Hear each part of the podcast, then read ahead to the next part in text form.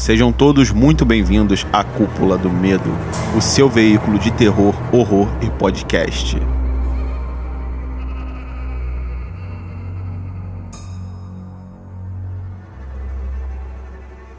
Sim, sejam todos muito bem-vindos a mais um podcast da Cúpula do Medo. Eu sou o Gabriel e você não precisa acessar a 15ª camada da Deep Web para encontrar esse programa. Está comigo Júnior Lima, Fala, na Deep Web não tem imposto. Igor Souza Se tá na Deep Web é verdade, ou não. e Anderson. Eu vou entrar na Deep Web só pra contratar um assassino pra matar o Gabriel. Eu racho contigo. Olha, eu entro nesse aí rateio também. Pô, fala sério, todo mundo quer me matar? Quem vai apresentar o programa? A gente esco- escolhe Não precisa pessoa. responder. Droga. Bem, vamos lá. Só antes de iniciar, só queria fazer um comentário que no Brasil a gente não precisa acessar a Deep Web pra ver coisas bizarras. Só acessar o Zap. Seguinte, galera. No programa de hoje, a nossa ideia é comentar casos bizarros da Deep Web. É, alguns que, que dariam bons filmes, outros que já geraram é, ótimas adaptações, coisas que vale a pena a gente comentar, que vale a pena ficar ligado e conhecer. Nem todas as adaptações são boas. Vale lembrar disso também. Sempre bom ressaltar. Olha, todas que estão aqui, ou eu gosto ou eu não vi. Então, pessoal, pra você que não sabe o que é Deep Web, eu vou falar um pouquinho. A, a internet no geral, a parte que a gente acessa é a parte indexada. Ela quer dizer, quer dizer que é a parte que tem endereço, sabe? www.google.com.br. Isso é um endereço. A Deep Web, na verdade, é a parte não indexada da internet. Você não acessa elas com endereços normais. Elas são uma, varia, uma variedade aleatória de números e letras que dão a certos endereços. Os navegadores que a gente costuma usar, é Google Chrome, Mozilla, Safari, eles não acessam essa parte da internet. Você só consegue acessar ela com navegadores específicos, como o Tor, que é o navegador da cebolinha. É, a Deep Web ela compila todo o conteúdo da internet que geralmente é considerado ilegal. Não quer dizer que lá só tenha isso. Lá também tem muito material de estudo e outras, e outras coisas. Mas é onde a parte podre da internet fica. Ela geralmente é subdividida, a internet no geral é subdividida em superfície, né? A Deep Web e a Dark Web, né? São os três pontos mais comuns que a gente escuta falar por aí. A superfície sendo onde a gente navega, a Deep Web sendo essa parte meio complicada da internet e a Dark Web sendo o que tem de mais podre na internet. E vale também ressaltar, porque ela não foi criada pra isso, né? Pra ser um, um lugar onde a galera vai pesquisar podridão e tudo mais. Ela foi criada, tipo assim. É, meio que gerada pra poder você ter sites de banco, onde de guarda informação da galera, ser, ter informações privilegiadas. Não pra. A galera se usou disso, né? Cara, tocando nesse assunto, tem muita coisa boa na, na Deep Web. Sim. Sim. Inclusive fóruns, justamente por essa questão de você ter o anonimato verdadeiro, né? Muita gente usa esses fóruns pra poder realmente falar problemas. Às vezes tem pessoa que tem problemas realmente doentios, né? Mas são problemas e tá ali desabafando, buscando ajuda e é- sabe que não vai ter julgamento porque é um Isso lugar aí. totalmente anônimo. É até legal Fora você livro, falar né? disso, dessa parte aí que tem muita coisa assim né, na Deep Web, que as criptomoedas no geral Isso, existem por causa de lá. lá. Vieram de Hoje lá, em né? dia, hoje em dia, quem teve criptomoeda no passado tá milionário, bilionário e, pô, veio tudo de lá. Tudo por causa dessa transação que não era rastreável. E a Polícia Federal também tá toda lá. Tá toda lá. Tudo lá pra, fazendo o bait dos pedófilos. E já usam essas criptomoedas há muito tempo, né? Sim, é, já se- agora, sempre uns- foi a moeda corrente de lá. De uns 5 anos pra cá que o Bitcoin ficou famoso. Isso, né? que veio pra Surface, né? Veio pra pessoas rédeas já- mortais. Já era usada desde que o tempo é tempo. Anderson, você falou com muita propriedade sobre a Deep Web, o tipo de coisa que a gente encontra lá. Você já acessou? Já sim, já acessei a Deep Web, mas para buscas intelectuais mesmo. Eu procurei matéria, lá tem muitos livros que você só encontra comprando, material científico, você encontra todo esse tipo de coisa lá. Eles têm a própria Wikipédia deles, que seria mais um resumão dos sites que são bons de você acessar, né? Então você vai encontrar livros, vai encontrar filmes, é, ah, sabe, coisas erradas, né, gente? É, os recém-lançamentos, vai encontrar livros que ainda estão lá no, no papel, que a pessoa não publicou ainda. Muitos podem ser falsos, mas também tem muitos verdadeiros. É, músicas que nunca foram por lá, ou raridades extremas, fotos comprometedoras de artistas, sabe? Conhecimento popular, assim, que a gente não encontra no dia a dia normal. Pirataria É. mais rebuscada, né? Isso aí. assim. A pirataria é bem mais no fundo dela. Vocês já Fora acessaram também? O conteúdo científico, né? Que também é cheio. Eu acessei, se eu não me engano, acho que em 2012, 2013. Bem quando eu tava começando a mexer com essas coisas e tal. Aí fiquei interessado por ouvir as lendas de Deep Web, fui dar uma olhada, só que até então não vi nada demais. A maioria dos sites era em inglês, os arquivos, tinha livros, assim como o citou, vi páginas onde, tipo, bibliotecas virtuais muito vastas, né? Mas a maioria Sim, em sim. inglês, eu não entendia muito bem na Só época. vou frisar mais uma coisa nesse teu conteúdo, lembrando, gente, não acessem a Deep Web sem ter o conhecimento. É, você, claro. pode, você vai expor seus computadores a muitos vírus, a hackers de todos os tipos que vão roubar suas informações e podem acontecer N coisas com você. Não acessem a Deep Web sem ser preparado para isso. É isso aí que você falou, é muito importante mesmo, porque eu vi muita gente já se ferrar por conta disso, pela curiosidade, né? Os próprios vírus, tipo ransomware, que são os sequestradores de dados, eh, em maioria vem de lá. Isso aí. Bom, eu sempre tive a curiosidade, mas eu nunca acessei a Deep Web de fato. Eu sempre. Meu primeiro contato, e é o contato que eu tenho com a Deep Web, é histórias que o povo conta. As é, lendas de Deep as Web. lendas. Eu, eu, na verdade, eu nem acredito tanto, mas eu gosto de ouvir sobre essas histórias. Você- Nossa, a- é- a- o- alguém está fazendo uma coisa tão terrível assim. Até onde vai o limite humano?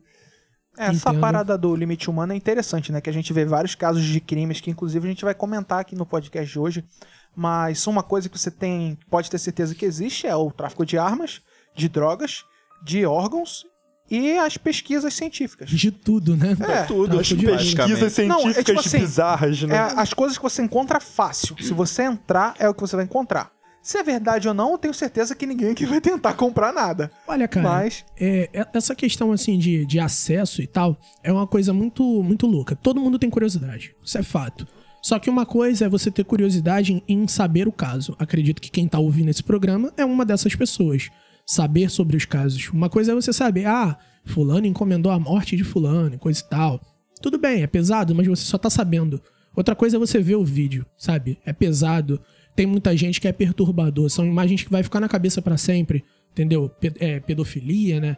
É, canibalismo. É tipo de coisa de onda que. seita, E assim, não é pra seitas, todo grupos mundo ver.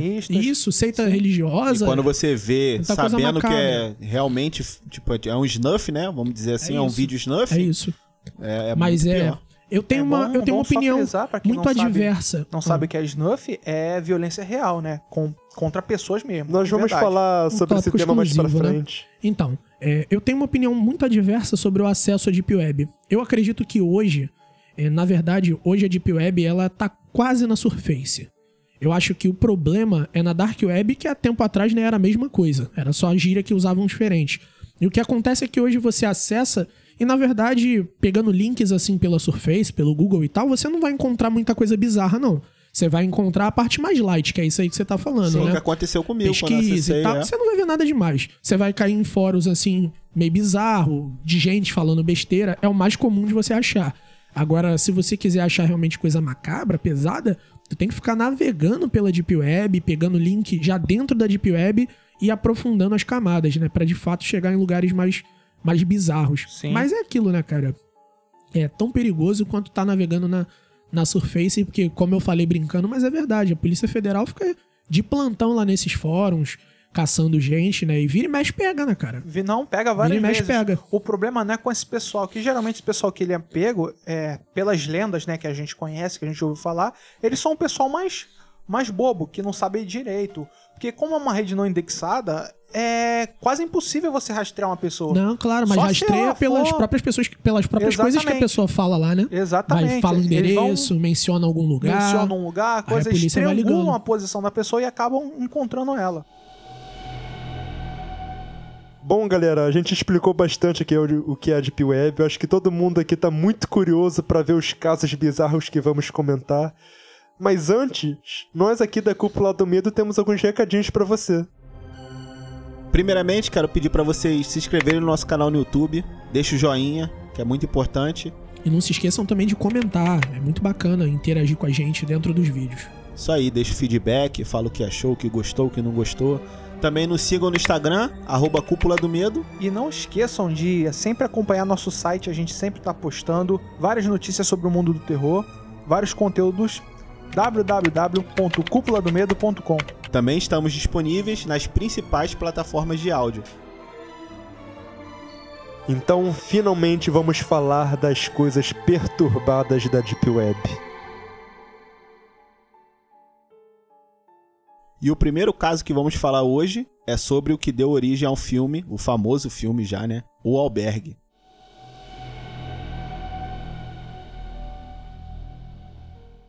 Antes de falar sobre o caso em si, vem, tem- temos, que, temos que ser honestos e informar vocês ouvintes que a maioria, né, são apenas boatos da, da Deep, da Dark Web. Alguns têm uns, é, algumas evidências, né? Rela muitos relatos que acabam se tornando quase que uma verdade. Então Acaba vamos se lá. pro- tornando um conhecimento comum, né? É isso aí, é isso aí.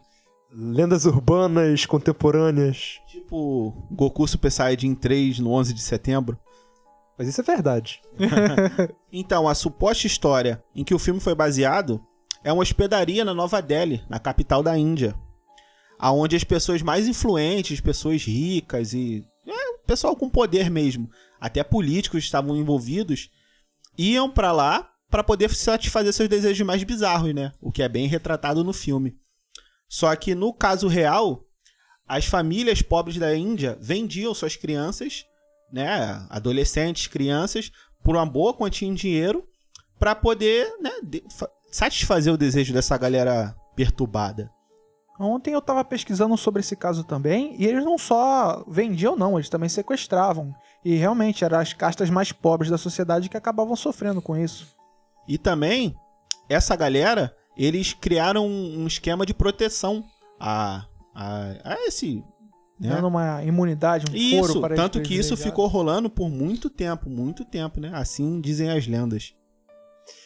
E o filme, Júnior, você já assistiu? Pô, cara, um dos meus filmes preferidos de todos os tempos. Inclusive, fica aqui a, a- o adeno que, se eu não me engano, é a produção, ou qual a produção do filme, é do é, Quentin Tarantino. Acho que ele é produtor executivo. É, acho que é produtor executivo. O diretor é o Eli Isso Roth. mesmo. É. Eli Roth. é. Eli Ruth, acho que fala Ruth, não é Ruth não. A pronúncia eu É, não- mas, Aqui. enfim.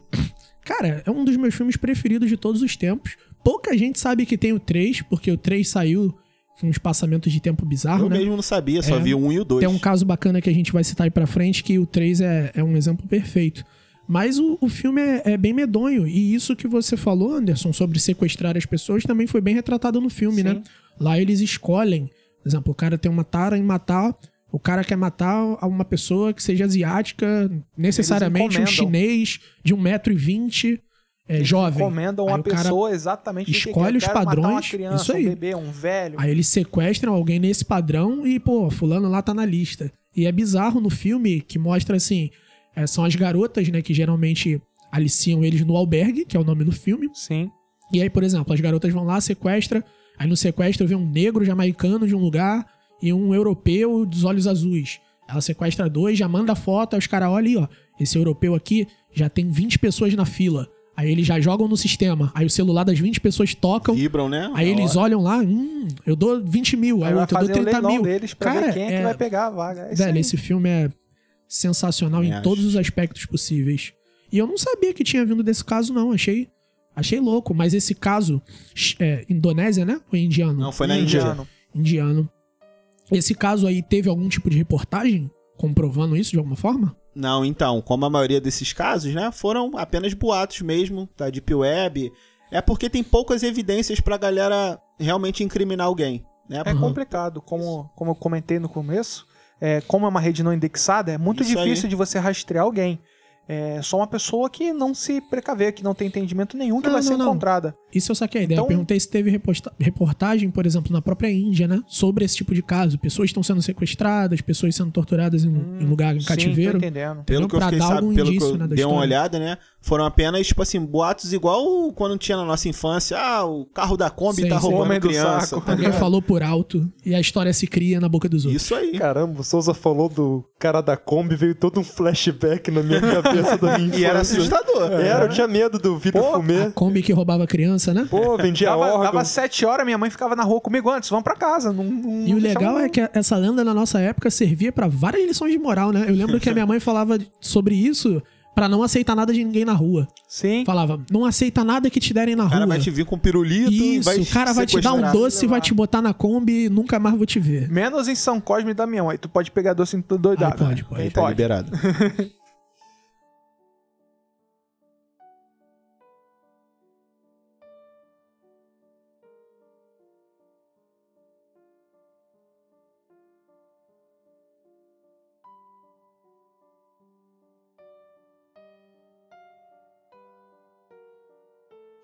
Quem ficou interessado pra assistir O Albergue, nesse, no momento o filme tá disponível na Netflix. Ó, maravilha, hein? Sabia não. Sim, eu acho que os três filmes estão lá. Isso é Molezinha. bacana. Faz muito tempo que eu não vejo esse filme eu vou rever. A gente pode até rever e fazer um programa, se pá. Claro, Pá, É claro. verdade. Pô, uma boa. Se você, ouvinte, gostou da ideia, comenta aqui embaixo. Isso aí. Ainda falando sobre o filme, eu lembro quando eu assisti, já assisti muito tempo depois de lançado, e só conhecia de nome, não sabia do que, que se tratava a trama. E pela capa, a capa, eu não lembro se era um gancho, era uma parada assim, eu achava que era um filme de terror sobrenatural, entendeu? Passado em um albergue, alguma coisa assim. Eu falei, pô, vou assistir. Cara, quando eu vi o plot do filme, eu fiquei maluco. Cara, e olha que louco. Quando eu vi o gancho na capa, eu achei que era slasher. Sério? É, porque eu vi um gancho, achei que era alguém que matava os outros É, com porque é tipo um gancho meio deformado, Aham. sabe? Não sei se tu lembra. Eu falei, pô, não sei se é uma parada sobrenatural. E eu não tenho o costume de ficar buscando muita informação, entendeu? Pra não estragar a expectativa. Bem, eu, eu lembro que quando eu vi o Albergue pela primeira vez, eu fiquei bastante impactado. Eu conhecia já a franquia Jogos Mortais, que é um pouco semelhante, mas eu lembro que o- as cenas pesadas, eu acho que eu não tinha idade indicada pra ver, Pra o, ver o filme tudo. quando saiu. Mas eu lembro que ficou na minha cabeça por um bom tempo. Tem cenas muito fortes, bem Tem, gráficas. tem sim. Inclusive, isso que você falou tem um- uma observação muito interessante que é o que é pesado pra cada um. Quando eu vi o filme, eu também era mais novo e eu me choquei pela violência. Quando você é novo, você vê e se choca pela violência. Quando você é adulto e revê, você se choca com a humanidade. Com você Isso aí. olhar e falar: caraca, olha o esquema que existe ali. Isso aí, esquema que é imposto pra Porque quando você vê a primeira vez, você só assiste a ação do filme, né? Depois você olha a organização, a tatuagem do cachorro no braço.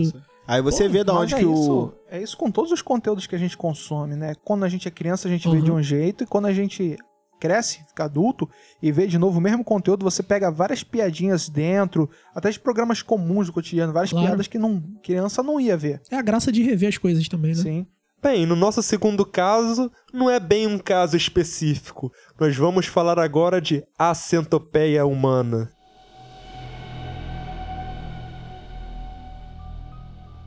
O polêmico filme proibido em uns 400 países. Que na verdade o filme não é nada de tão assustador, nem de tão. É problemático. É grotesco. É o grotesco. que acontece é que ele foi muito vendido como se fosse uma história real, né? Sim, o marketing é, é maior do que o que o filme apresenta. Sim. E, bom, o filme não, é, não baseia sim, em um fato real específico. Na verdade, a ideia do filme é um pouco engraçada.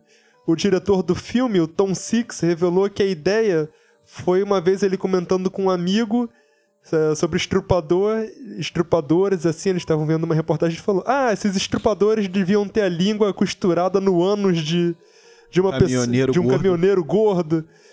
E aí daí veio o filme.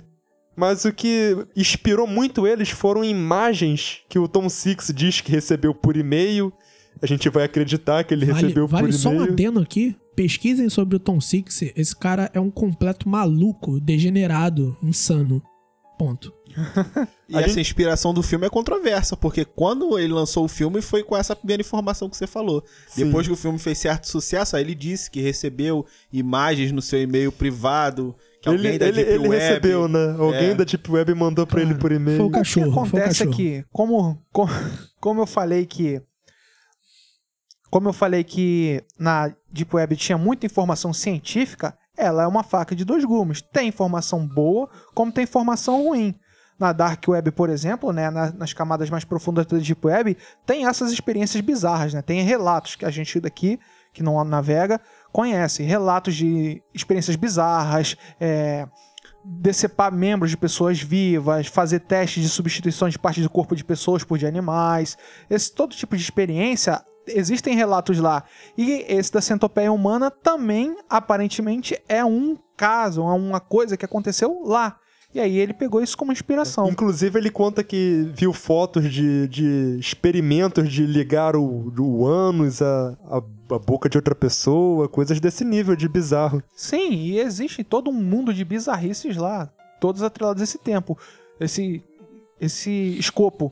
Mas é, provavelmente ele realmente viu lá e teve a ideia, a ideia inspirou ele. Eu acho difícil, ah, não é difícil, mas é improvável ele pensar em uma coisa que já fazem assim.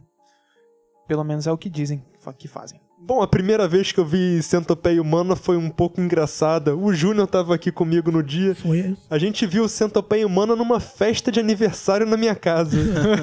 Bem propício. A gente tava, pô, bora botar um. A gente, a televisão tava ligado, tá? A gente tava comendo cachorro quente, comendo salgadinho.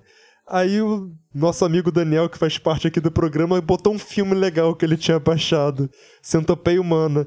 A minha mãe ficou horrorizada quando ela passou na, na Nós também. sala. Nós também. Todo mundo ficou horrorizado. Cara, o engraçado é que a gente tava muito fazendo piada, então a gente estragou o filme. Estragou o clímax que era pra ser Estragou- bizarro, né? Mas, mas até o que eu me lembro, naquela época a gente não tinha tanto contato com filme extremo. Ainda era uma coisa nova, né? A gente já via terror. Mas a gente ainda tava fazendo essa transição, né, pros limites, assim, a ponto de chegar a ver Centopeia Humana. Eu tava mais com medo antes de dar play, porque por causa do marketing. Que todo mundo falava que foi um filme proibido em vários países, é um filme extremo. Eu, caramba, vamos botar isso aqui na minha sala, cara. Pois é, cara, eu ia comentar isso agora. Muito do que é a Centopeia Humana, do que foi, na verdade, foi por causa do marketing. Porque o filme é bem média, né? Gente, não, bem gente. mediano. Cara, né? eu acho Centopeia Humana um filme bom. Não, sim. Os outros já, já é meio nebuloso, mas E- o um é bom. Dentro do filme, qual a ideia dele pra poder, tipo assim, qual a inspiração pra poder criar a centopeia humana? Então, cara, na verdade, é, eu ia fazer um, um adendo completo sobre isso. Mas é porque o filme 1, ele não é um filme porco. É nojento porque a ideia é nojenta. Sim. Mas ele é um filme ainda bem feito. Então a ideia, ele é um médico que ele faz separação de gêmeos siameses. Ele trabalhou a vida toda com isso. E aí ele tem uma ideia louca e ele fala, pô, trabalhei minha vida toda separando gêmeos. Como é que eu poderia juntar? E aí ele começa a pensar essa loucura. E aí mostra no filme ele desenhando no quadro, fazendo todo o esboço de como seria o processo científico, como que é, os, os que estão interligados se alimentariam. Juntando Entendeu? os tratos digestivos. né? Isso, isso, é muito bizarro. né? Só que esse filme foca nisso. Foca na mente doentia de um médico a fim de pensar numa experiência. Então ele é um filme, óbvio, a cena choca muito, mas ele é um filme muito pesado em ideologia. Porque mostra o médico fazendo todo esse processo louco, mostra ele sequestrando, né? As meninas que acabam parando na casa dele pedindo informação numa noite de chuva. Ele bota um remedinho lá. Então é um filme muito bizarro nesse aspecto, porque é quando você vê a experiência sendo executada até dar certo. Agora o 2 já é um filme completamente nojento, né? Aí já é diferente. E apelaram legal, né? É, Não, o o dois é Tom Six apelativo. ele foi aloprando durante a franquia, tanto que o, O três 3 é é, trash, uma é uma loucura comédia. desmedida. Olha, o 3 é uma comédia extremamente sem graça. E. Olha, controvérsias, hein, cara? Eu morri de rir. Cara, o dono da prisão é uma odiei. figura, velho. É um figurão. Cara, é aquilo. O cara Eu acho que é porque eu se acho que você deve ter visto né? achando que era um filme sério. Visto Cara, eu sabia que era uma piada, né? mas eu achei muito sem graça, de extremo cara. mau gosto. trash e trash, né? É, ele É. conseguiu se vender, né? Não, é Vendeu a ideia dele e estourou. Mas o 2, cara, é muito nojento. O 2, né, pra quem tá ouvindo aí e não conhece, é mostrando um cara que é. Já é outro médico, estacion- Não. Ele não é É médico, um não? cara que olha estacionamento, ele é vigilante, olha ali na câmera, e ele viu o filme e ficou perturbado. Ele viu o filme e ficou louco. Ele Isso. Ah, o queria. dois é daquele, daquele rapaz já um gordinho com o Isso, olho careca, isso aí, né? acho que é care, Foi carequinha. engraçado que E aí ele faz sem nenhuma esterilização, né? Usa ferramenta do cotidiano, tudo enferrujado. Engraçado você falar isso, porque, tipo assim, é a ideia que o próprio marketing do filme se apoia. É, o primeiro filme é tão perturbador que ele deixa pessoas que o assistem perturbadas. E aí o segundo filme é justamente sobre uma pessoa que fica perturbada por causa então, do primeiro eu filme. comecei falando sobre isso e acabei nem discorrendo. Mas eu, eu acho que a gente tem essa percepção, primeiro porque a gente não revê esse filme com frequência. A gente viu e eu, pelo menos, já revi ele duas vezes ao longo do tempo. Só que quando o tempo passa, a sua memória fica um pouco vaga sobre aquilo ali. Você lembra da ideia, mas não lembra bem. Mas, cara, o filme ele é bem pesado, cara. Ele é bem pesado O sim. segundo? Não, primeiro. O primeiro? É Ah, bem justificável ele ter sido ele ter sido proibido num monte de lugar, entendeu? São ideias muito loucas e ainda existe uma polêmica muito forte sobre o limite pra arte, né? Porque pra muita gente isso é só pornografia gráfica, né? Que é até o nome Sim. que eles dão, que não tem nenhum valor reflexivo. Violência Aqueles gráfica, é, né, que eles chamam. não, é pornografia gráfica É mesmo? mesmo? que eles chamam. E não tem nenhum valor. Isso, né? Cada um discute a sua ideia. Eu não concordo particularmente. Mas eu entendo o filme ter sido proibido e eu acho sim, cara, um filme muito pesado. Eu não acho que dá pra gente banalizar centopeia humana, não. Pra muita gente, inclusive, que vê filme de terror, não digo nem filme de terror bobão, que nem a Annabelle, mas eu digo até fãs de filme de terror, eu acho que tem que se preparar um pouco pra descer ou subir, né, a esse nível assim de extremo. É, realmente você uma falando porta assim de do entrada. filme, eu realmente fico com uma pulga atrás da orelha, porque eu acho que eu já vi, eu vi esse filme aquela vez lá e nunca mais vi. Aquela vez na sua festa e Como eu falei, vi. o filme 1 é um filme bom. Aham. Ele executa bem a ideia. Ele. O diretor Tom Six ele trabalha bem. Uma coisa que eu adoro na, na, na, na franquia Centopeia Humana é que eles escolhem uns caras com umas caras bem perturbadas pra ser os. O médicos. médico ali é perfeito, né? Pra ser o rapaz né, perturbado pelo primeiro filme. No 3 que põe todo mundo junto e fica uma salada. Mas. E são falando sobre, sobre banalização, eu vejo muito que, tipo assim, muito disso é banalizado porque a galera que curte terror, assim, essa parte mais, vamos falar, surface do terror, eles já querem ir logo, tipo, ah, vou procurar um filme que eu não vou aguentar ver. Aí vai em A Serbian Filme, vai em Centopeia Humana, entre outros, né? Aquele Tori Tantes que a gente assistiu também, que é, pô, é um filmaço, recomendo. Pois é, falando Mas sobre isso. Centopeia Humana tá longe de ser uma Serbian Filmes, né? Não, sim, mas é tipo assim, é já desse lado grotesco, já do. Tipo assim, é, rompendo o limite, sabe? Até aqui é um terror blockbuster convencional. Eu quero ver o que, que eu aguento. Eu, eu acho que isso que você falou, Souza, é um ponto muito importante porque eu já fui um desses caras de assim, virar e falar assim, ah, tô calejado com terror. Sim, o também. que é que vai me chocar Vai- hoje? Isso, isso E aí. ficar vendo. E eu tenho uma teoria pra isso. Que eu acho que o que vai chocar é, fãs de terror ao longo do amadurecimento psicológico é drama. Porque chega um ponto aonde a violência gráfica não te espanta mais. Exceto em casos bem bizarros, né? Mas chega um ponto em que não te espanta mais. Então o que que passa a te espantar? O drama. O que tá havendo ali. Às vezes é um drama familiar, às vezes é uma situação entre relação amorosa, às vezes é pai e filho, às vezes é uma discriminação. Sim, sim. É até Então, interessante você comentar isso, porque a gente segue muitos grupos de terror no geral, né? Em várias mídias diferentes. E eu vejo que a média do público de terror é bem mais light do que a gente. Claro. Como a gente já falou várias vezes, a gente é maluco de terror. Mas é, o pessoal fica bem na média. Eles acham filmes como o próprio Annabelle que você comentou aí agora. O filme é assustador, um filme que, cara, impacta e não é bem verdade, né? Eles são filmes até relativamente leves. Não, com certeza, cara. É, é natural, né? Porque tem pessoas que assistem filmes de terror por, às vezes, uma conveniência, porque tem alguém que gosta, ou o cara olha ali, ah, é um caso, lê a sinopse, a sinopse é interessante. E, cara, eu conheço muita gente que não gosta de filme de terror, que sente medo com qualquer coisinha simples. Entendeu? Então eu acho que essa camada do extremo, que é a camada que a gente chega, é um nicho muito específico. Muito. Aonde até às vezes fã de terror não vai lá. E eu concordo muito com o que você falou, que realmente o que passa a intrigar a gente hoje em dia num filme de terror é o drama da situação, o, o como desenrolar da história é, por que isso acontece, como isso acontece, por que é assim. E Claro. não o pessoal se matando, se explodindo, se esfaqueando. Eu acho que parte do amadurecimento é você passar a se chocar mais com uma pessoa passando fome do que com alguém sendo morto. Entendeu?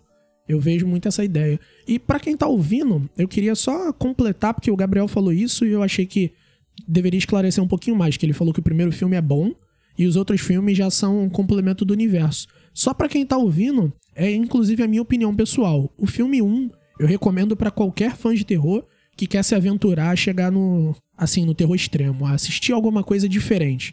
Agora os outros dois filmes, eu sinceramente não, não recomendo pra ninguém não. Se alguém quiser assistir de curioso, assiste, mas eu realmente acho que tem muito pouco valor, é um valor mais gráfico pra quem gosta de bizarrice. Mas o filme 1, eu acho que tem muito conteúdo sim a apresentar. Sim, o filme 1 tem todo o contexto, a mensagem, a crítica, mas os dois é só, é só o gráfico maior, É muito sabe? gratuito, né? É, no 3, no 1, apenas três pessoas fazem parte da centopeia, tudo muito plausível, acontece tudo num, num local fechado, Mas no 2, já é 11 pessoas na centopeia, já no local É público, já começa a ficar mais. Nosso, nosso nível de descrença já é forçado mais. E no 3 já é uma loucura. Isso provavelmente foi feito de propósito para ele não sofrer, o Centopeia 2 não sofrer os mesmos problemas com o marketing negativo que sofreu 1. Do lance de ser banido em vários países, inclusive. Porque é um filme. Um filme é mais absurdo na quantidade e na loucura, mas ele é mais leve também, não é? Cara, o 2? Isso. Não, cara. ele o 2 falou não que ele é mais gro- grotesco, Não, mais. o 2 é grotesco. Mas ele é mais que perturbador que o 1? O Sim, 2 porque é mais ele pesado. é visualmente pesado. Entendi. O 1 é pesado visualmente, mas tem toda essa ideia, né? Do- do- de você ver a parte científica, a obsessão do médico. Mas Então o tem 2 mais chegou conteúdo. a ser banido? Tu Em sabe? muito lugar, cara, com certeza. Mas- Só que o 2, é isso que o Gabriel falou de ser pouco plausível. Eu vou dar um spoiler aqui pra vocês porque eu acho que realmente é completamente irrelevante pra quem quiser assistir esse tipo de filme. Mas o 2 eles fizeram uma sacada genial pra quebrar essa percepção que o Gabriel teve de que a coisa é bizarra e é improvável. Realmente é. E o plot twist do filme é que o cara tava sonhando. Ele Ah. viu o filme, ficou louco e começou a ter essas imaginações. Então, na verdade, nada daquilo aconteceu. Foi só ele tendo Só ficando perturbado só na própria ficando louco, cabeça. Entendeu? Então foi uma sacada top do diretor botar isso daí pra realmente mostrar que é improvável uma vez- alguém costurar o outro com um O alicate que mais uma vez, né, vende o filme 1 como sendo tão perturbador que vai impactar as pessoas. Não. E é, cara. depois. É. Pra quem tá assistindo, para quem tá ouvindo aí, pode assistir que é uma é uma porta nova a se se abrir. É uma coisa que quando você vê, você não desvê nunca mais. Ah, não tem Um como. novo limite pros seus paradigmas. Mas esse lance de. Eu acho que isso aí, do, da diferença grotesca do, do filme 1 pro filme 2 para o terceiro, é o problema de sequência mesmo de filmes. Porque você vê que muito da ideia original se perde. Porque ele vem com a ideia tão, tão diferente que vai lá, apresenta, é bombado, sabe? É uma parada que estoura, todo mundo curte. E no decorrer dos outros filmes ele não consegue mais emular aquela ideia. Eu acho que ele só quis ousar. Eu, É, também. eu acho que o Tom Six ele fez uma aposta errada. Ele, com o sucesso do 1, ele não apostou em construir uma mitologia. Ele pensou em, em como fazer tudo aquilo ser maior. É, e maior, errado, né? maior. E foi muito pro lado do massa, velho. Do lado é, a maior possível. Isso aí. Engraçado. Perdeu até- daquela ideia do, do primeiro filme, né? Da mensagem e tudo mais. Engraçado é até você falar sobre isso, que esse negócio de ficar maior é que se tornou popular, né? Todo mundo sabe que a centopeia humana quer tenha visto o filme, quer não tenha. Ele é referenciado em várias, vários outros filmes e desenhos da cultura pop. Eu lembro aqui de cabeça, na South hora, Park. South Park, com Pô, Park. humano. Que eles colocam um iPad na parte da frente ou de trás da pessoa, emendam duas outras pessoas e na outra ponta tem um iPhone. Não, Centopeia Humana é tão parodiado na cultura pop que até no Centopeia Humana 3 ela se parodia com a lagarta humana. Pra, pra tu ver, cara. Essas coisas entram no nosso cotidiano, no popular, e acabam virando parte da nossa sociedade. E ninguém mais encara como se fosse realmente o peso que a obra tem. Sim. Então fica a indicação do 1. É isso aí. Então vamos para o nosso terceiro caso, o canibal de Rottenburg.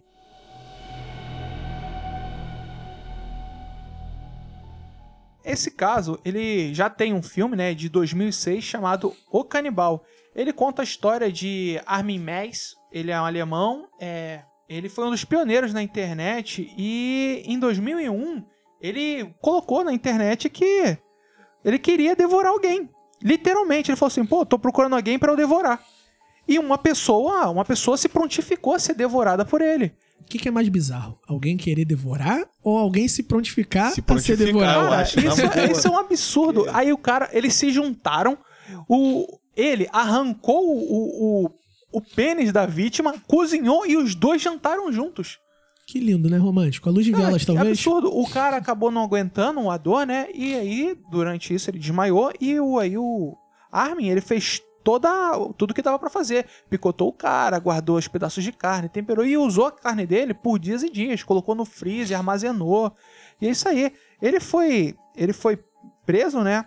É, e respondeu por respondeu por vários processos e inclusive a banda Hammerstein tem uma música sobre esse caso, sobre esse cara. É, do Hamilton não sabia, Men- não. Mentel, o nome Mentel? da música. É isso. Eu, particularmente, conheci esse caso por uma música também, que é a música do Bloodbath, né? Que é o Ethan. Isso. Aí a gente ouviu a música, na época eu fiquei louco quando descobri essa música. Aí olhei a letra e falei, caraca, que letra bizarra. Letra bizarra, a gente aí foi a gente até conversou junto, né? E caraca, isso, isso é de um caso. E aí a gente chegou a esse caso aí também. O Pois Anderson é, falou que o filme é o O Canibal, mas um filme que tem diversos títulos Tem. pelo mundo. Isso Eu acho que o mais popular é o Green Love, né? Green Love, o título internacional. E como é que é o alemão, Souza? Rottenburg é um trocadilho com o nome da cidade, né? Porque ele foi conhecido como um canibal de Rottenburg. Só que em alemão, R-O-H, né? É anos, né? Ou cu, vamos dizer assim, no popular. E o nome da cidade é R-O-T e segue, Rottenburg normal. Aí lançaram como R-O-H e o, nome, e o resto do nome da cidade. Cara, que loucura. Quando eu, primeira vez que eu vi Rottenburg, eu achei que era o nome do cara. Pois não é, tinha eu também- associado eu a cidade, também não. achei. Eu tinha Não, não, Eu, tinha, eu tava pesquisando, né, pra gente fazer esse podcast, eu encontrei sobre ele, comecei a ler sobre ele, né, comecei a pesquisar sobre ele, e aí só depois eu descobri que já tinha um filme contando a história.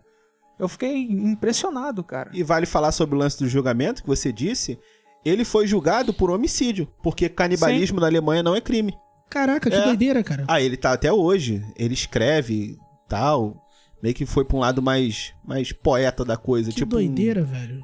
um, Charles Manson da vida. Pois é, tecnicamente o cara aceitou, né, ser devorado por ele, então... Não, mas se fosse pensar assim, ele também não deveria responder por homicídio, porque o cara aceitou ser É, morto. entendeu? Entendeu? Pois É porque lá não Essa é configurado. É, é- lá Mas- não é Ah, configurado o crime. Cara, é Se você aceitar ser morto, isso não me dá o direito de te matar. É isso aí. Continua sendo crime do mesmo Não, jeito. eu, eu concordo com essa ideia, entendeu? Só tô falando que é incoerente com a linha de raciocínio do, do canibal. Seguindo- E por acaso, alguém viu o filme? Algum Não, não, aqui? não vi. Também não. Eu, como eu falei, descobri ele enquanto eu pesquisava. Eu já conheci o filme, mas eu não assisti porque vi críticas muito negativas sobre o, o desenvolvimento do filme. Eles conseguem até, tem esse lance, mostra ele cozinhando e tudo mais. Só que o, a trama do filme, tipo, o, o enredo do filme é ruim, entendeu? Entendi. Pelo o filme menos é ruim. o não filme em a geral é ruim. Não, é.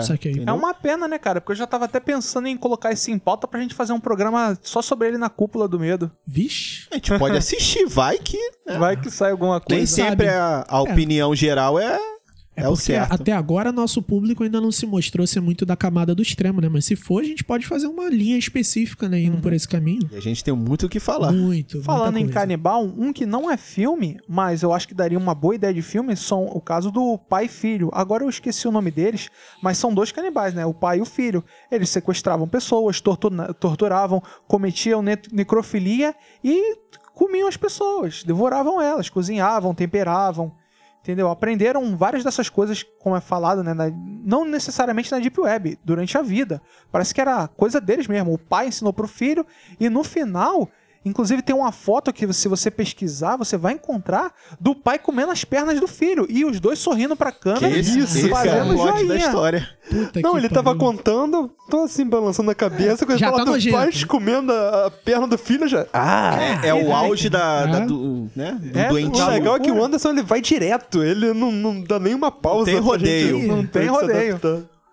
Cara, eu acho isso impressionante, porque realmente eu vi a foto, e a foto é do, do pai cheio de marca de sangue cortado, o filho também, com carne da perna A foto arrancada. é muito bizarra, ele e ele sorrindo, sorrindo né? pra Isso. câmera, sabe? Como um registro também. mesmo. Que doideira, isso eu Um nunca negócio vi, não. doentio, cara. Eu, Cara, isso aí que você me contou me lembrou o filme Pieles, que trata diversas síndromes e, e doenças, e tem um cara que ele tem o, o desejo de ter a perna como a cauda de uma sereia. Ele quer ser uma sereia. Ele quer fazer uma cirurgia que ele costure as pernas de uma forma que fique como a cauda de uma sereia. Engraçado você citar isso, que também um dos relatos da própria Deep Web é que existem experiências desse tipo, de arrancar metade da parte de uma pessoa e enfiar de um golfinho, por exemplo, pra transformar uma sereia real. Acho que esse E, tipo cara- de mudança corporal extrema, cara, choca de, de qualquer Sempre maneira. choca. Entendeu? mudança corporal extrema também tem o filme Tusk. Tusk. Que é Tusk, bizarro. é verdade. Nojento também pra cacete. E bizarrão, né? Como o cara continua vivo mesmo depois de tudo que acontece com ele. Ah, ali é filme, né?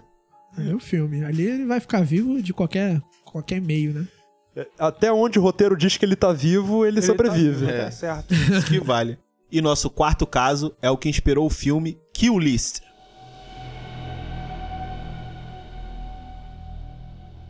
O filme é inspirado em mais um caso da Deep Web, um boato onde existem sites, ninguém tem certeza disso, né?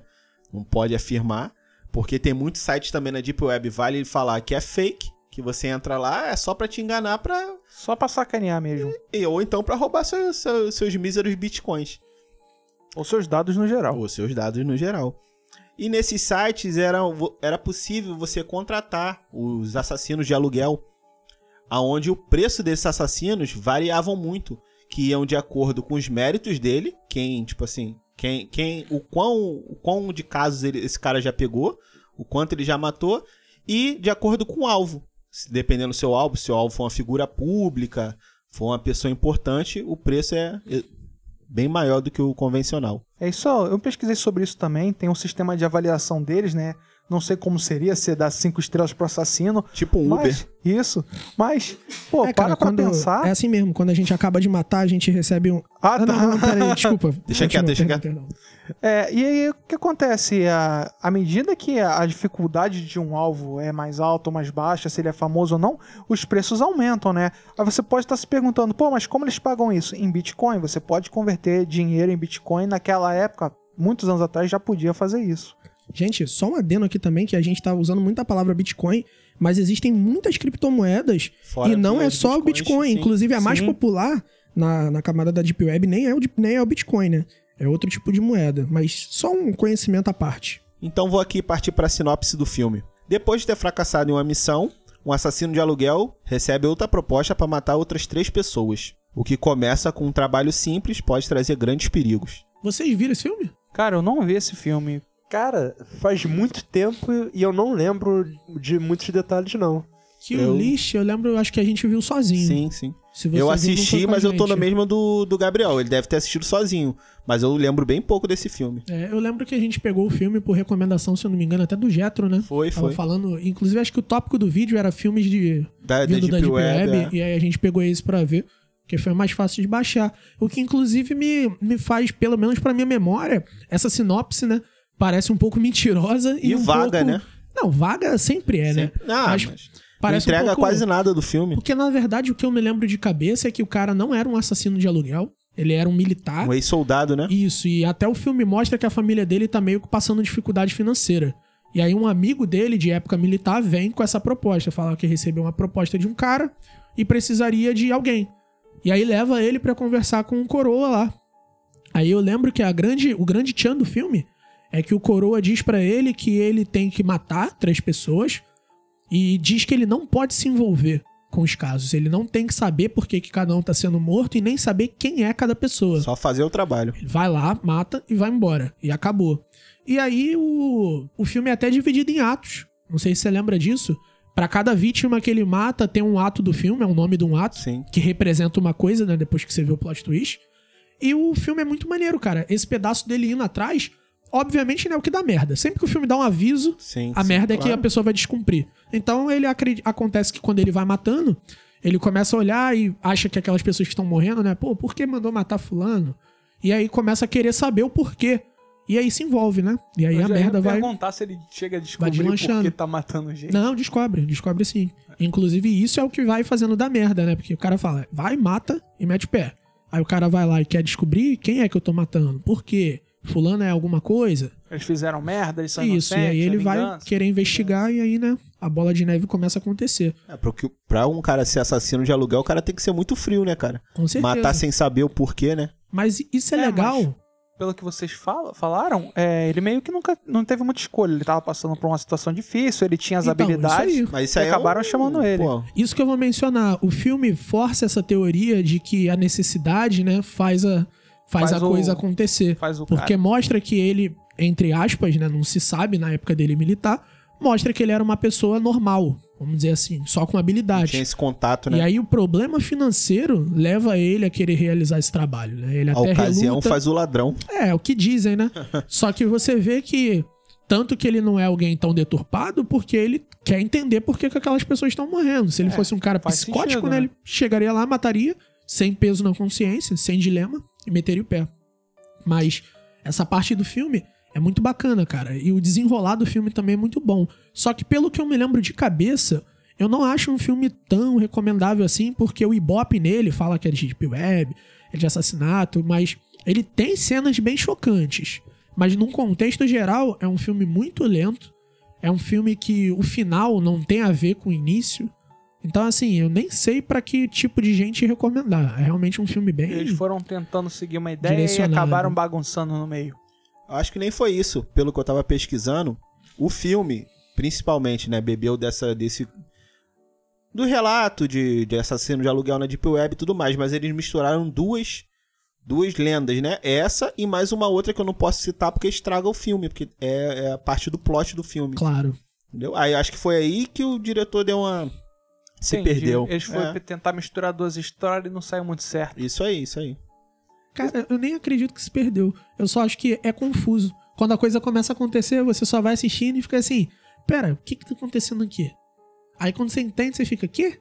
É, é sério isso? Mas aí não tem liga, entendeu? Quando eu Isso, falo isso. se perdeu E o é filme porque acaba do isso. nada. Não sei se você lembra Sim. como é que o filme acaba. O plot twist mostra, aí tem meia dúzia de cena e acaba. Aí tu vê os créditos descendo e Já fica, era. what the fuck? Odeio quando o filme acaba assim, cara. Fico maluco. Mas não é aberto, não. É um final conclusivo, você entende perfeitamente o que era. Mas é tão. É tão desconexo com o início que quando acaba você fica assim: o que, que eu acabei de assistir? E aí tu precisa de um tempo pra digerir a mensagem do filme, que é bem pesada, cara. Muito. Que é bem pesada, mas é um filme lento. Isso é fato. Aqui no Brasil, o filme recebeu o título de Lista para Matar. Nome de filme de ação. Pois É é, verdade, né? parece filme de ação. Eu ia até comentar Parece, isso. né? Que Bota do o jeito que fala aí. assim por alto, se você não fala pra mim que é lento, eu ia deduzir que é um filme de ação. É, cara, inclusive, na verdade, o filme tem muito pouca ação. Muito pouca É ação. mais dilema social do que É, inclusive, é a o que eu não perturbação mental que o muito. cara vai também desenvolvendo, né? Pô, devido. mostra muito a família dele, ele Também. batendo papo com a mulher. Acho que o começo do filme ele batendo papo com a mulher, né? Mostrando. Aí vem Isso. até aparecer o amigo. É, eu não. Sei lá, A cara. ideia pareceu mal aproveitada. Não, cara, não é só o andamento mesmo. Eu acho que o problema do filme é a direção. É o a ideia é ritmo, né? boa, é a- a- o plot do filme, as cenas do filme é muito bom. O problema é a direção mesmo, que, na minha opinião, não soube manter um ritmo bom. Eu acho muito fácil de você dormir em vários, vários momentos do filme. Uma, uma curiosidade legal pra falar também é que na Deep Web, né, diz que pode consi- é possível contratar assassinos, mas você também pode contratar outros tipos de serviço, como entrega de drogas, entrega de órgãos, é, professores de assassinato e, as outras- e essas outras coisas. E isso é tudo muito bizarro saber que existe uma coisa parecida com isso nesse mundo. Dá pra comprar granada, né? É, pô, pode comprar armas de fogo e tudo mais. Equipamento militar é realmente restrito, você consegue comprar lá. E você parar pra pensar, isso é tudo muito absurdo. É sim, cara. Eu já li muito caso sobre isso. Muito caso mesmo. Mas, bom, vamos pro nosso último filme da lista, que não é bem um filme, né? Mas é pra puxar a pauta. Que esse filme é August Underground.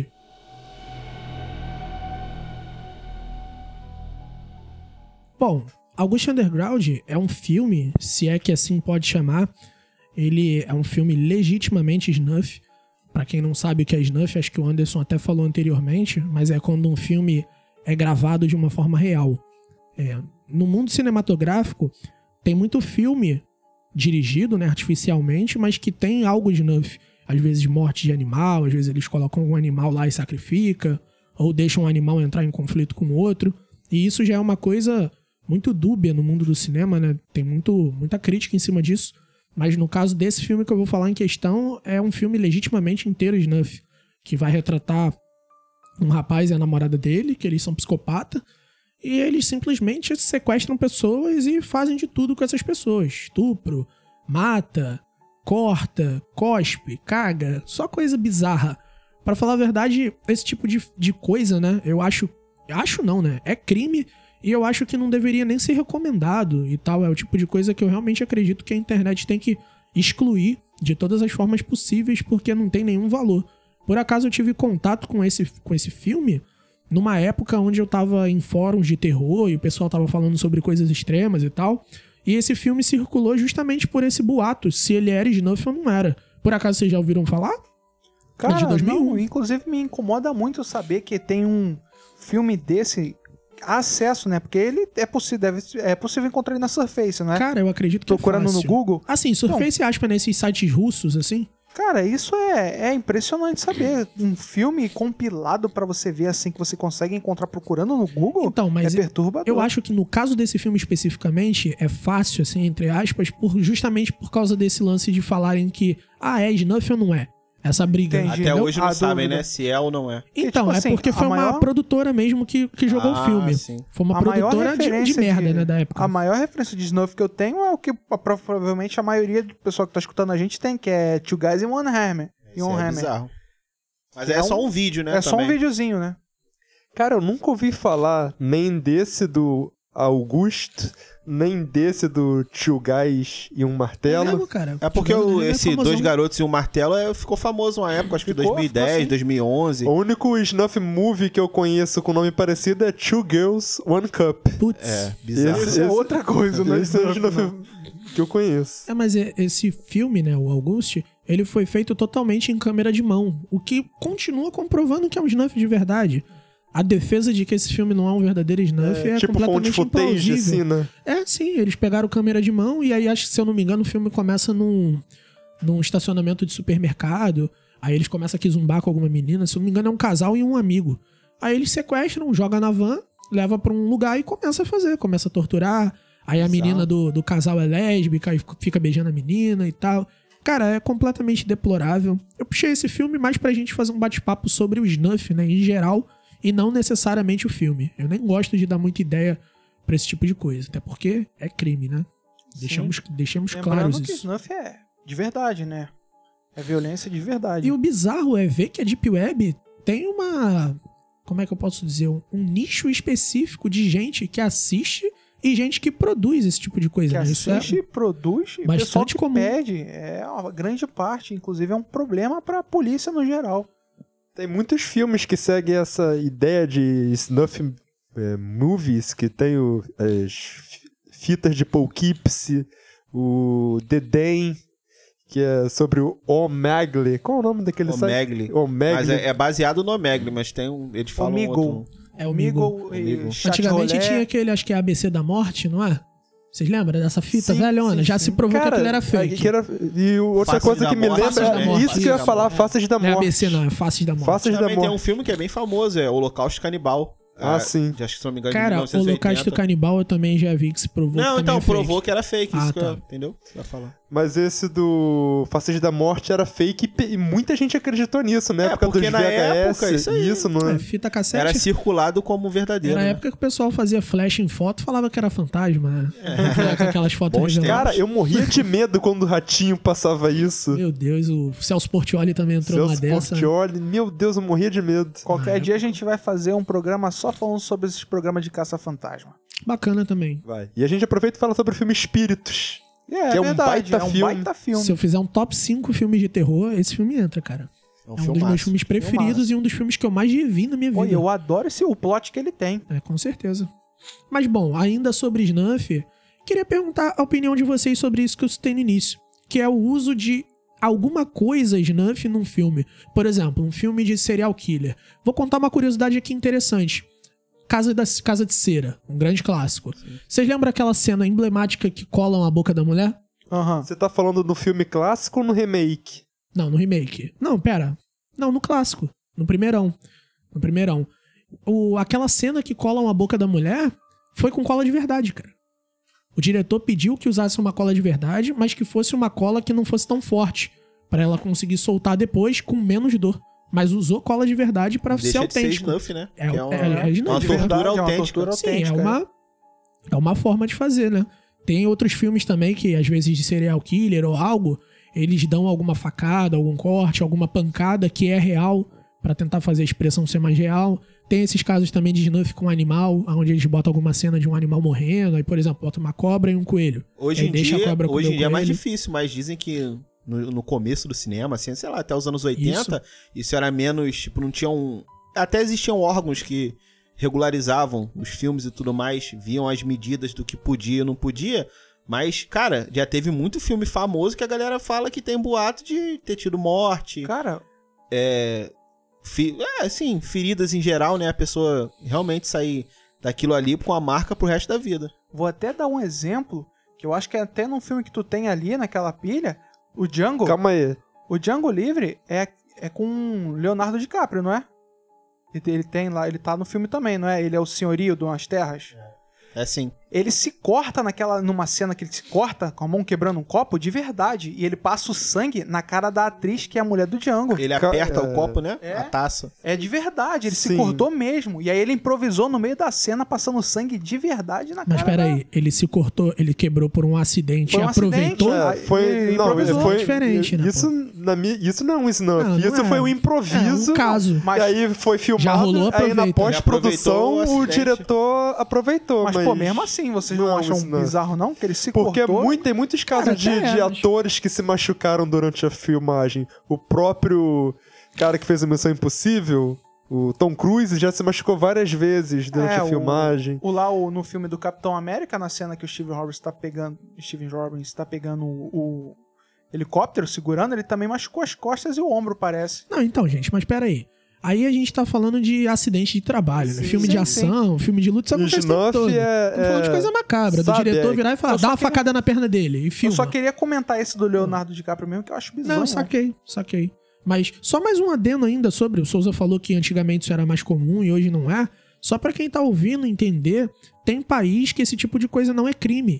Então, geralmente você vê essas produções em lugar mais esquisito, tipo Turquia, aí. entendeu? Filme eslavo. Você vê esse tipo de bizarrice acontecer, porque igual a gente citou, né, o caso de canibalismo na Alemanha não ser crime, Sim. aqui é hediondo. Tem lugar que coisas que a gente considera crime é dane-se, né, passa batido. Então o filme é lançado lá, passa batido porque lá não Só tem é lei. proibido nos E aí no- no- nos nossos países é proibido. E aí isso não chega pra gente. Ou alguns casos até é crime, só que o cara usa alguma produção independente, fundo de quintal, Sim. vai preso e o filme vai pro ar assim mesmo, e já era, né? E falando sobre isso aí que você disse, tem muito também diretor que usa pseudônimo pra poder lançar seus filmes. Tem um filme também que é bem bizarro, é Mechanic, é Mechanic the Angel. Isso, então, esse filme aí é o primeiro que eu vi que teve morte de animal de Então, novo. isso, é, é um filme, tem, tem uma cena snuff, e pro diretor se proteger, ele usa o pseudônimo pra poder, tipo, ninguém sabe quem é o cara que, que lança os filmes. Acho que teve uns dois, mais uns dois filmes dele também, que é na mesma pegada, bizarrão, Aham. E o Cara. cara faz, usa desse artifício, né? Mas e aí, a minha pergunta é mesmo, o que, que vocês acham sobre isso? Até que ponto o Snuff pode ser utilizado num filme ou não pode? Se for Ah, uma coisa cara. leve, tipo assim, nada que seja muito.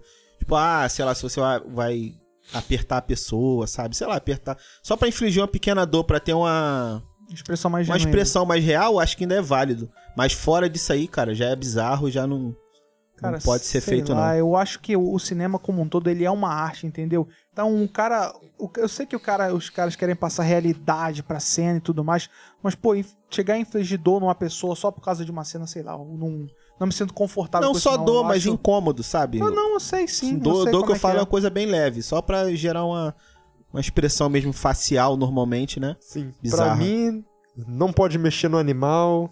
Não, E animal também não concorda, Não, não. não pode. É, É, babaquice. é, uma, sabe? Ah, uma cena de sexo real também. Acho que se, se os atores não estão confortáveis, eu acho que o diretor não tem que forçar nada. Não, tem mas muito aí tá no contrato, pô. também, né? Mas aí tá no contrato. Não. Se o ator se propôs, ele Não, se já tiver tava... no contrato que a cena tem que ser real, e Não, assim. então o cara só assina mas se se, se, se isso não tiver especificado e o diretor hora, falar né? na hora, não tem que fazer.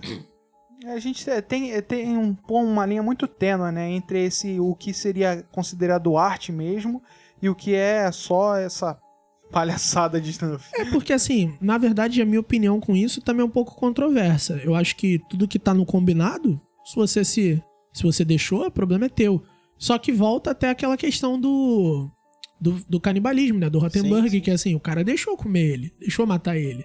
Nem Só por isso que- é certo, né? É, mas isso aí é é um extremo. Mas, tipo assim, você vira e fala, ah, eu concordo em, sei lá, que você me empurre e me jogue daqui de cima. Pô, tu pode quebrar uma costela, pode quebrar a bacia caindo. Pode quebrar a cabeça, Entendeu? Mas assim, você concordou. Até que E ponto. configura agressão isso aí, né? Claro, Entendeu? claro. E aí, até que ponto é válido esse tipo de coisa? Jackass. Jackass é um filme snuff? Pois é, cara. Jackass é bizarro, né? De todos Bizarro, os aspectos. Pô, tem uma cena que eles jogam, acho que é o Banmageira, num, num buraco de- cheio de cobras, que o cara tem fobia de cobra. Eu falei, caralho, cara, que coisa Coisas- doentia. Cara, tem uma cena do Jackass que nunca saiu da minha cabeça. Que é os caras jogando maluco em cima de. Tipo água viva. Só que é um, é um lugar na praia que Ih, tem uns lembra? Bichos que é elétrico. pernas dele. Isso. E aí joga o cara lá, cara, que cena bizarra. E quer dizer, é conteúdo, inclusive comédia, né? Sim, é Comédia. tratado Comédia. como É porque Comédia. eles são dublês profissionais, todos o eles. não próprio são? Pânico Não na TV teve uma onda meio jackass, que eles Pânico faziam umas TV. coisas de É, tortura. o Bola, né, que dirigia essa, essa Bolinha, linha. o Bola. Eu lembro da sofria. Amy Whiskey House lá, que ela corria e dava voadora de dois pés nos outros. aquilo lá era engraçado demais. Vocês lembram da Ananzinha do Pânico?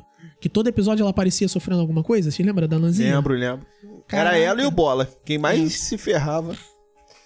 Legal que a gente começou falando de Snuff Video e terminou E falando de Pânico. Pânico na TV. Tem que Eu tenho até uma, uma- até uma curiosidade legal sobre o Snuff Video, que eu fiz uma matéria sobre Manhunt, né? E, eu, e a primeira... a prim- o primeiro jogo do Manhunt é sobre Snuff.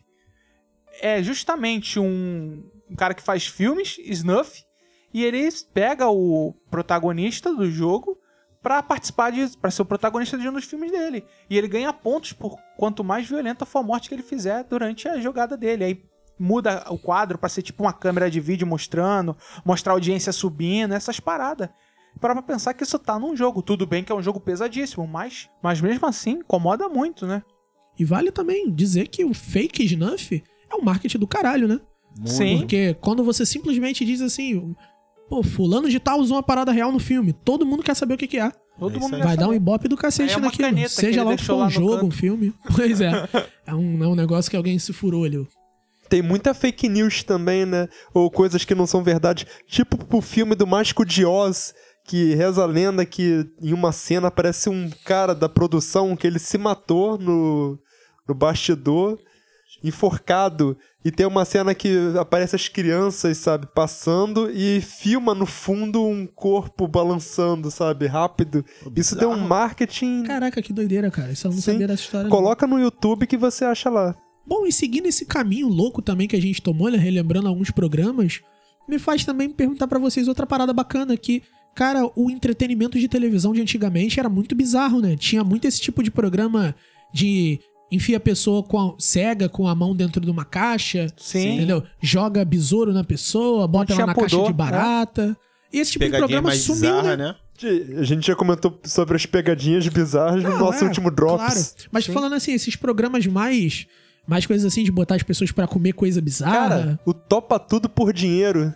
topa tudo por dinheiro. Tinha Verdade. muito gore naquele programa. Eu lembro que eu tava vendo um episódio que as pessoas estavam de, de biquíni e tinha que sentar num bloco de gelo. E a última pessoa que levantasse ganhava dinheiro. Sabe, isso é. É um tipo de tortura, né? Isso é É, são tortura, né, programas que em- em- usa o sadismo de entretenimento. Sim. Eu vi, E eu tava vendo no, eu tava vendo no YouTube um programa português, onde era um programa de cantar. E só que a pessoa tinha que cantar enquanto alguma coisa acontecia. E essa coisa sempre era algo bizarro. Eu vi uma que colocava uma mulher presa num lugar e ela ia cantando, e enquanto ela ia cantando, ia caindo barata nela, besouro. Eu vi outra que uma cobra ficava andando nela, rato. Eu falei, caraca, cara. E as pessoas lá batendo palma, curtindo. Esse tipo de programa assim bizarro é famoso no Japão. É o no que eu ia Japão No. Japão é. E também na programa Europa tem alguns locais. que é assim. Eu lembro, olha, isso que eu vou falar não é muito preciso. Eu esbarrei por um vídeo algum dia pela internet. E, tipo, tem um programa de auditório, tipo Passo Repassa, que vai dois colégios e tem o, o quadro da torta na cara. E uma dessas brincadeiras desse programa entre os dois colégios era de cortar o cabelo. Era tipo torta na cara, mas tipo. Passava máquina no cabelo e as meninas choravam e, e né, ficava cara? careca e ficava, ficava. O cara passava máquina na cabeça. dos- Você Caramba, vê como as cara, diferenças isso. culturais tornam isso um absurdo aqui, eu mas lá é um programa de- de... TV. Eu tenho muita memória de programa assim, cara. E isso era um Sim, programa eu também. Eu lembro que há pouco tempo, né, ah, num, nos eventos aí de games aí que aconteceu, os irmãos Pilogo tava levando a máquina e desafiando o pessoal a raspar a cabeça. Eles Doideira, faziam né? lá um corte lá com coisa e Eles pronto. começaram a pegar muito do, dessa fórmula de Jackass também, né? Sim. Cara, mas isso volta a tocar naquele assunto do concordado. Porque assim, vai cortar teu cabelo, você concordou. É bizarro ainda, mas concordou. É. Mas esse tipo de programa de televisão que assim, bota uma venda nela e você tem que enfiar a mão na caixa. Tipo, enfiar a mão na caixa. Pode ter qualquer coisa na caixa. Então você vai ser pego com algo que, entre aspas, você não concordou. Você concordou em enfiar a mão na caixa, Você não sabe o beleza. que tem ali, né? Mas, pô, o cara bota um sapo, bota uma cobra, bota uma aranha, tarântula. Então, tipo assim, Aí tu é alérgico a alguma coisa, vai lá, sei lá, um... ah, acredito que eles devem fazer algum- É, no mínimo. alguma coisa, né? Mas esse entretenimento sumiu, né? E Será que foi lei? eles colocam sim, cara. O Ou politicamente bom correto. senso. Eu, eu Eu- penso nisso, acabou. que é a linha do politicamente correto. É a linha do politicamente correto. Você não vai botar uma pessoa em perigo, mesmo que ele seja mínimo. Mas é controlado, né? É controlado. Provavelmente nenhum do- dos animais peçonhentos que estão ali são venenosos ou são perigosos. Mesmo que morder não vai causar problema. No máximo Aham. uma uma Desconforto, alergia. né? É, mas sempre tem um risco, né? Porque Ah, um tem, animal é sempre tem. imprevisível. Ah, sempre tem, cara. Mas Vocês são contra esse Tem tipo muito vídeo na internet, assim, sabe? Que leva um urso domado no programa e chega lá, o urso agride as pessoas. é, isso é perigoso, porque no caso de um urso, o urso ainda é um animal selvagem, mesmo de Qualquer cativeiro. movimento dele já É. pode Mesmo que uma maior, pessoa. é sempre um risco, né? Exato. Controlado, mesmo que controlado. Vocês são contra esse tipo de programa? Olha, eu não sou contra, mas também não, não é pra mim, sabe? Não assisto. mesmo, cara? Não, Cara, já eu vi sinto- antigamente quando era Eu não moleque, sou contra, mas... se eu sou produtor, eu evitaria, porque vai que uma vítima processa a gente. Dá muita margem, né? Eu É, sinto mas uma tudo certa também tem saudade contrato, desses cara. programas que faziam essas coisas mais brandas, tipo botar a mão numa caixa que tem umas tarântulas. A gente sabe que tarântula não é um, não é uma, um aracnídeo perigoso. Mas, tipo assim, as pessoas, a maioria não sabe. É, mas é um medo, né? É a questão É do medo. Uma medo. serpente, uma cobra d'água normal, sem veneno nenhum, sabe? Tá, tá, tá lá, a pessoa entra em pânico. Pô, aqueles programas de comida, né? Botava a pessoa pra comer No o olho limite. do animal, tinha um, um Sim. limite. Tem um, tem um pessoal que eu vejo do. Eu não lembro o nome. É, tem um canal do YouTube, Smooth, eu acho. Smooth. Acho que é isso. Que eles são um canal desses de comédia, fazem várias pegadinhas. E tem um dos quadros deles que é experimentando comidas esquisitas, com molhos esquisitos, molhos estranhos, essas coisas. Aí às vezes tem uns molhos que tem uns gosto podre, é muito pimentado. Ou tipo, um negócio parece que é salgado, ele tem toda cara de salgado. Mas quando tu morde, ele é doce igual chocolate, ou muito, muito doce, tipo xarope de glicose, sabe? E aí eu, eu acho engraçado, entendeu? É, cara, eu acho um entretenimento. Inclusive, eu vou pesquisar por que, esse tipo de entretenimento sumiu.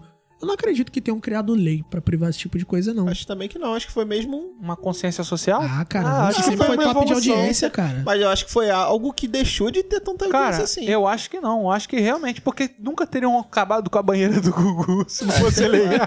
É, a banheira do Gugu realmente. Outro clássico também era o programa do Gilberto Barros. Água na Carol! Tá Sonho do maluco, Souza era participar da banheira do Gugu. tá louco. Ai, cara, muito bom relembrar esses tempos. Eu sinto saudade, cara. E aí, tipo assim, você vê pelos exóticos. próprios desenhos, que os desenhos mudaram completamente, que vieram junto dessa nova leva de politicamente correto. Mostrando mais um negócio mais comum, mais cotidiano, mais centrado, mais calmo, mais tranquilo. É, bom, fica aí essa reflexão. E você que tá assistindo a gente, o que, que vocês acham? Foi uma evolução? Foi uma consciência coletiva, o bom senso? É o politicamente correto tomando o controle? Foi leis? Qual a sua opinião sobre o assunto? Deixa aí nos comentários, vamos interagir um pouco. Bem, galera, esse foi mais um programa da Cúpula do Medo Podcast. Obrigado você que ouviu até aqui, espero que tenham se divertido. Gostou desse formato? Comenta aqui embaixo que a gente ainda tem mais muita coisa pra falar sobre Deep Web, sobre filmes. Comenta aí embaixo. É isso aí, pessoal. Não se esqueça de se inscrever no nosso canal do YouTube. Curte, compartilha, entendeu? Não- também nos segue no Instagram, arroba Cúpula do Medo. A gente tá sempre postando muita coisa lá. E reforçando, né? Estamos disponíveis nas principais plataformas de áudio: Spotify, Deezer, YouTube e por aí vai. E não se esqueçam também de ficar ligado no nosso site. A gente está sempre postando matéria, notícias. Inclusive, essa semana eu postei sobre um instrumento de tortura italiano. Quer saber qual é? Acesse lá www.cupuladomedo.com. E por hoje é só. Tchau, pessoal. Valeu. Um abraço.